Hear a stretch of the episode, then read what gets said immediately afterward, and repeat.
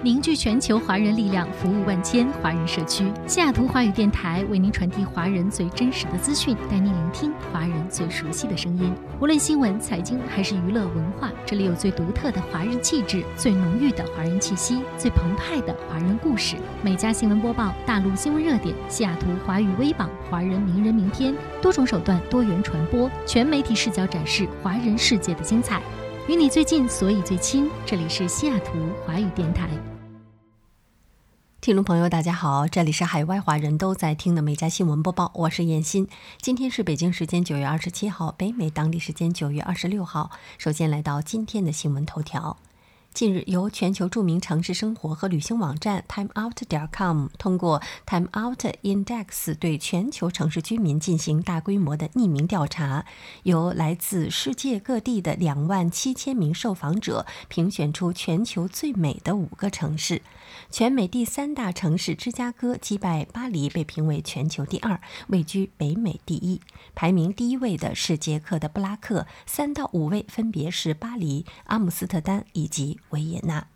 Time Out Group 是英国著名媒体的集团，他们鼓励并帮助人们探索和享受城市的美好时光。旗下的两个部门 Time Out meda 和 Time Out Market 是众多城市休闲消费、文化娱乐、旅游和生活的风向标。好，进入今天的焦点新闻。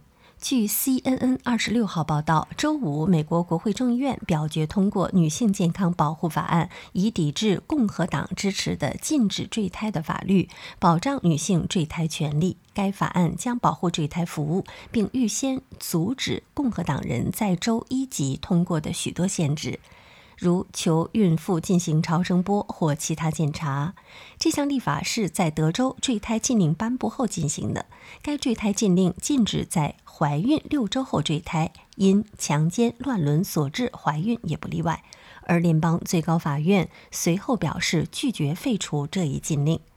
民主党众议院议长佩洛西在当天投票前称，最高法院的决定是可耻的。民主党人会通过联邦立法保障女性坠胎权利，这关乎女性自由和宪法尊严。但共和党众议员哈兹勒称，该法案不是关于女性自由，而是关于生命的死亡。接下来，该法案将在参议院进行商议和表决，需要获得六十票才能表决通过。当地时间九月二十四号，美国关闭了临时边境营地，已清空了数千名的海地移民，其中大多数目前仍留在美国，其他人被驱逐出境或遣返回墨西哥。目击者称，在墨西哥接壤的格兰德河畔，工人们正在清理最后的废墟。在德州的德尔里约，杂乱的棚户式的临时避难所和帐篷几乎消失了。德州骑警在河岸边排了一排，阻止新的渡河行动。美国国土安全部部长马约卡斯表示，过去两周，德尔里约发生了近三万起移民事件，超过一万两千人将有机会在美国移民法官面前申请保护。估计有八千人自愿返回墨西哥，还有两千人被驱逐到海地，其他被拘留者的命运有待决定。美国海关与边境保护局称，二十五号凌晨，两辆墨西哥军车通过德克萨斯州的一座边境桥驶入美国，车上载有十四名士兵。据介绍，这些士兵以及携带的武器和装备被扣留，其中一人因持有大麻遭到了民事罚款。经美方短暂拘留后，所有士兵和车辆都被墨西哥军官接回国。美方称，这群士兵们没有意识到自己已经进入美国。墨西哥国防部对此没有回应。当地时间二十五号下午，美国铁路客运公司一列往返于西雅图和芝加哥之间的火车在行至蒙大拿州中部地区脱轨，车厢翻出轨道。事故已经造成至少三人死亡，远超五十人受伤。此前，Amtrak 一名公共关系经理发表声明称，车上约有一百四十七名乘客和十三名工作人员。社交媒体上的照片显示，火车部分车厢翻出轨道。目前尚不清楚事故的发生原因。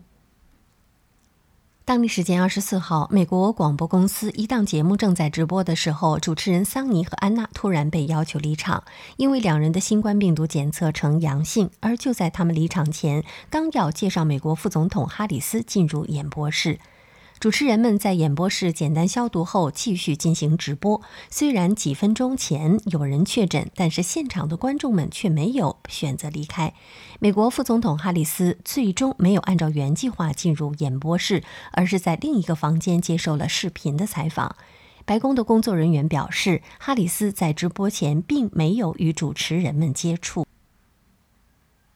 据路透社温哥华报道，加拿大天主教主教大会二十四号首次就他们在该国臭名昭著的寄宿学校中的所作所为正式道歉。声明称。我们承认，我们天主教社区的一些成员对学生们犯下的严重罪行，从身体、心理、情感、精神、文化和性上虐待他们。我们还痛心地承认，土著人民一直到今天还在遭受历史上的持续的精神创伤以及苦难和挑战的遗留。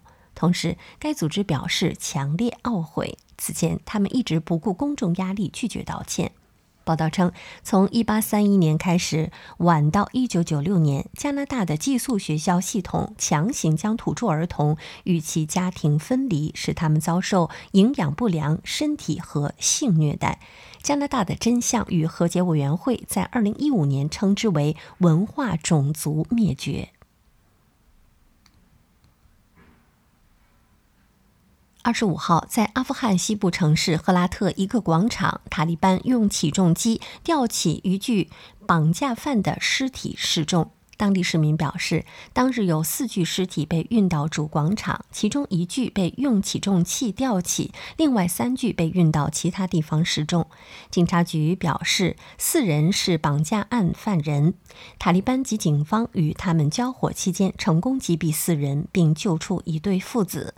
据介绍，外界在塔利班执政后一直忧虑恢复其严苛刑法。塔利班早前接受外国媒体访问时就已经表示，塔利班奉行伊斯兰教，将根据《古兰经》制定法律，恢复死刑及截肢刑罚。据侨报网当地时间二十五号报道，二十三号，美国亿万富翁全平民太空旅行团成员加里德·艾萨克曼返回地球后，回到家中后，却得知自己必须隔离，因为全家老小在其在太空期间感染了新冠病毒。据了解，艾萨克曼目前的核酸检测结果为阴性。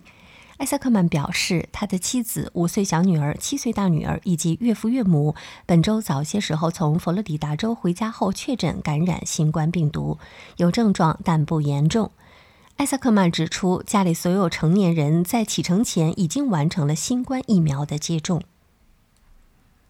据最新一期科学杂志刊发的论文。英美考古学家在美国新墨西哥州白沙国家公园一处干燥的湖床平地的软泥中，发现了一组人类的脚印。经美国地质调查局的专家测定，确定这些脚印可以追溯到2.3万年前。这可能是人类在美洲活动的最早证据，比此前研究者认为的早了一万年。据介绍，距今2.3万年前，相当于冰川期末期。当时冰原覆盖了北美的大部分地区，海平面比今天低了大约120米。大多数学者认为，古人类是通过横跨白令海峡的路桥从亚洲迁徙到美洲的。白令路桥现在位于水下，在阿拉斯加和俄罗斯之间形成白令海峡，在大约3.3万年前开始，并持续到大约1.6万年前的冰河时代。这条路线被冰川阻断，目前尚不清楚这些脚印是如何形成的。好莱坞导演罗杰·米歇尔于当地时间22号去世，终年65岁。他的家人未透露去世地点和死亡原因。米歇尔曾执导经典爱情电影《诺丁山》，该片的女主角茱莉亚·罗伯茨以及凯特·温斯莱特等英国电影人纷纷表示哀悼，称米歇尔是世界级的电影人。他的离世让不少人感觉很突然，因为他去世前正在赶拍英女王的传记片。米歇尔一九五六年六月五号出生在南非，但他的导演生涯开始于英国。他一开始是舞台剧的导演，1992年拍摄了电视剧处女作《Downtown Lagos》，后踏入电视圈，之后转拍电影。一九九九年执导了休·格兰特与茱莉亚·罗伯茨主演的浪漫喜剧电影《诺丁山》，该片成了当时英国史上票房最高的电影。近期，美国肯德基表示，因无骨鸡肉供应不足，决定暂时取消该产品的广告宣传。此外，以炸鸡翅闻名全美的快餐店 Wingstop 近日因为鸡翅大量缺货而不得已开发新的鸡腿产品做替代。同时，麦当劳、星巴克等许多知名快餐连锁企业都面临着原材料供应短缺的问题。最新数据显示，美国八月份禽类供应量同比减少了百分之二十，牛肉储备同比下降百分之七点七，猪胸肉储备同比减少百分之四十四，降至到二零一七年以来最低水平。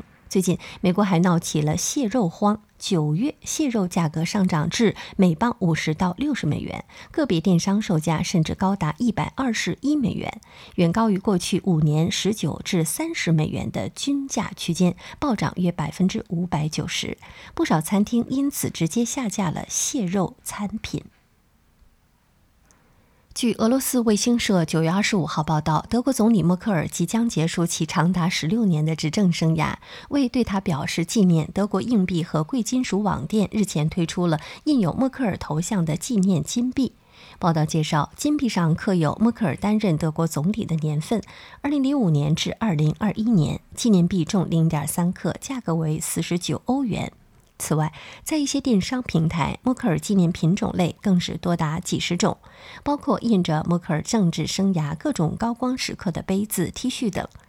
值得一提的是，已经拥有一百多年历史的泰迪熊玩具公司赫尔曼也推出了一款默尔默克尔泰迪熊，售价高达一百八十九欧元。据侨报网二十六号报道，西班牙拉帕尔马岛老昆布雷火山于当地时间十九号发生火山喷发，截止到二十五号零时，喷发仍在继续。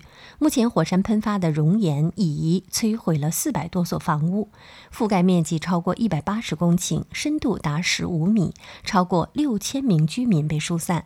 受火山灰及烟雾影响，拉帕尔马岛机场的全部航班已经取消，直接经济损失超过四亿欧元。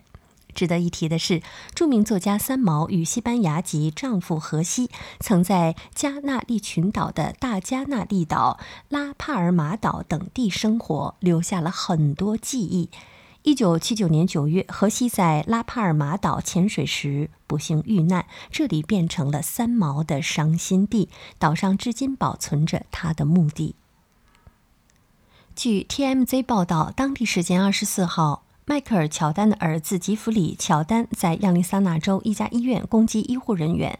据警方称，吉弗里在酒吧摔倒并撞到了头，随后又与试图护送他前往医院接受治疗的保安发生冲突。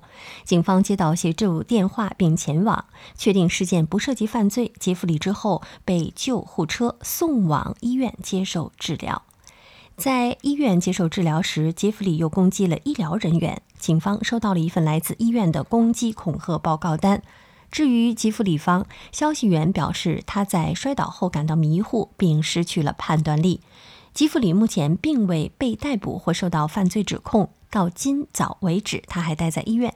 警方表示，相关报告将会被送到检察官办公室，检察官将审核案件，并决定是否有必要提出指控。